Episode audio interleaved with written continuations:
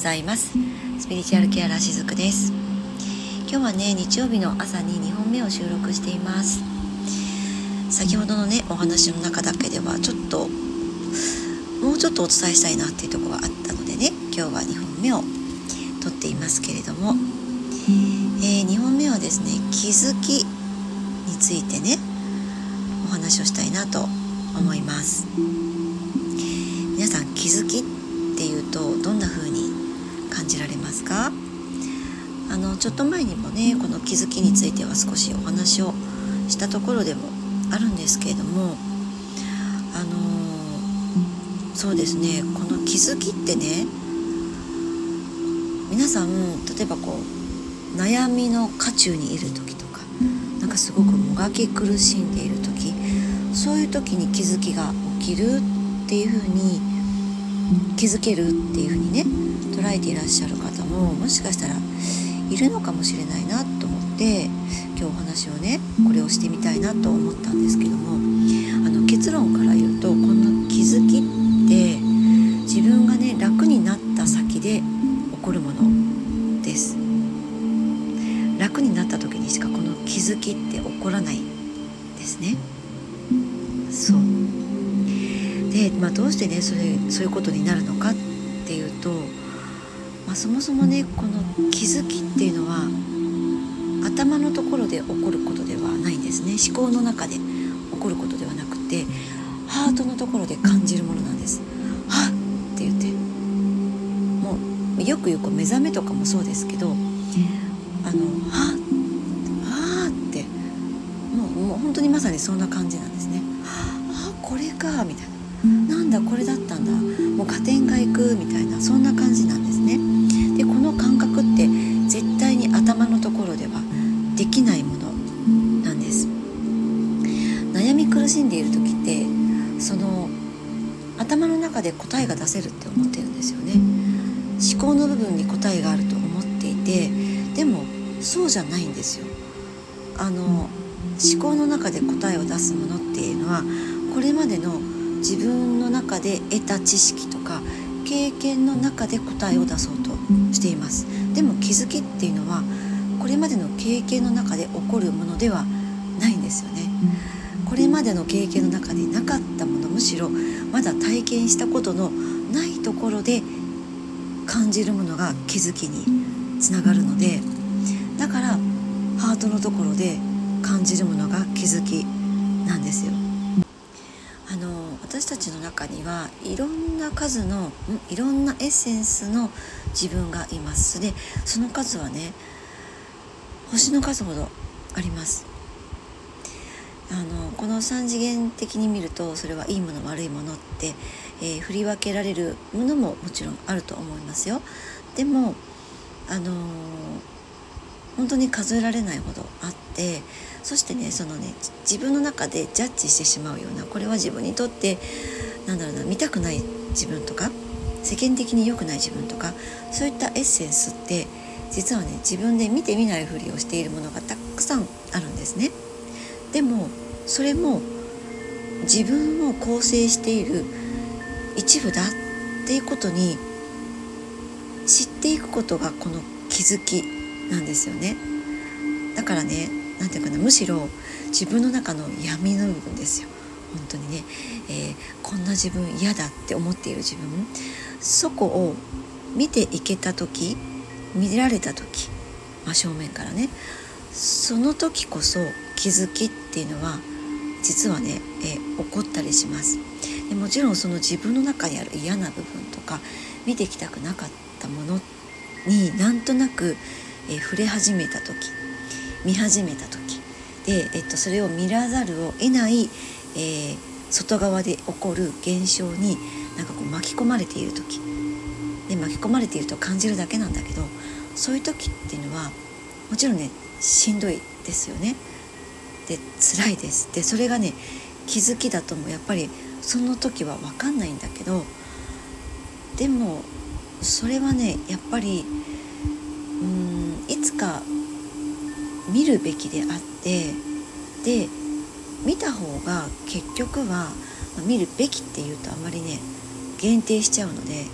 良くないかもしれないんだけどでもやっぱり見たいんですよね。自分のことをみんな知っていきたいんですよ。でえっとそれを見始めた時にその自分の中にある闇っていうのは光に変わっていく準備をしてくれています。でそれが光に変わっていく準備が始まってですね自分が向き合うということをやっていてで、まあ、その向き合うっていうのはいろんな向き合い方がありますよ。人それぞれねあのただひたすら瞑想をしてみたりとかね、えー、何かこうワークをしてみたりとか誰かの力を借りて何かこうヒーリングをねしてみたりとかでもそういったこうね誰かの力を借りるのもやっぱり一つのツールに過ぎなくって最終的にはね自分で、えー、自分が受動的にあごめんなさい能動的にやっていくっていうことなんだけれどもいろんな力を借りつつ自分で向き合うっていうことに今覚悟を決めたっていう瞬間ですよね。もうあの自分ができることってえ覚悟ですでそのために周りのね手を借りるっていうことはあのあると思うんだけどそれをやっていったら自分の中にある闇っていうのは光へと転じていくんですよね。もう陰極まれば陽に転ずるなんですけれども。でその先で気づきが起こります。そう。だからなかなかねなんで私は気づけないんだろうとかね。気づける自分になんでなれないんだろうってえー、っと思う方ももしかしたらいらっしゃるかもしれないんだけどまずはそこなんですよ。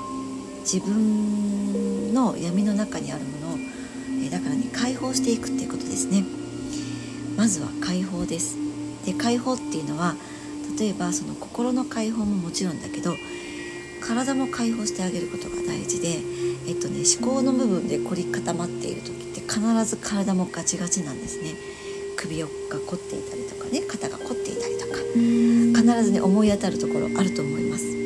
なんかこう腰が硬くなっていたりとかね。いろんな形で人それぞれ感じることはあると思うんだけどそれを誰かの手を借りてほぐしてもらったりとかですね。あとはね誰かの手を借りれない時は人は、えー、ひとまずねギュッて体に力をね全身に入れてみるんです。グーって力を入れる。手も握るってね。グーッと手を握る、えー、肩をグッと力を入れてこわばらせてみる。でって緩めるんですよ。そしたら筋肉が弛緩します。あの筋肉って力を入れたらあとは弛緩してあげるしかないんです。この今のやり方でするとね。でこんな風にこう、えー、まずは自分の体からグッと力を入れて緩めるっていうことを体験していきながらそして心も緩めていくっていうことをやっていくんですね。心を緩めるっていろいろと本当にあると思います。いろんなワークをやってみたりとか例えばこう私がさせていただいているレインドロップとかもそうですけどもやっぱりこう何かの力を借りる、ね、植物の力を借りて例えばそれは自然の豊かなところに行ってみて、えー、あ緑が綺麗だなとか川の音が美しいなとか、ね、鳥たちが飛んでいるのを見て可愛いなって感じたりすることでも感情の解放って起こっていくのでそういった自然の力を借りるっていう、まあ、そういったことをやりながらまずは解放をしていく。その先に、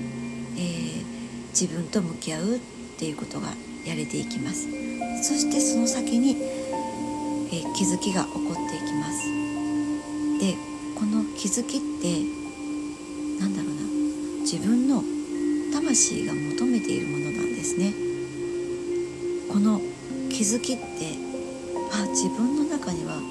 こういった面があったんだ。今まで気づかなくてごめんねって言ったその喜びだったりもします。他にもねいろんな気づきってもちろんありますけれども気づきの多くはこれです。そしてそこに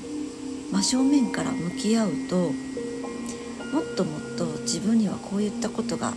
できるじゃないか。かね。私にはこういった面がこんなにいい面があるじゃないか。こんな可能性があるじゃないか。っていうところにも、えー、必ずつながっていきますのでね。是非日常の中でもね自分の感情を解放してあげたり自分の体を緩めてあげるっていうこともねしていってあげていただけたらなと思います。はい。ということで今日は2本目のお話はね短めでできましたね。はい、今日もね最後までお付き合いくださりありがとうございました。しずくでした。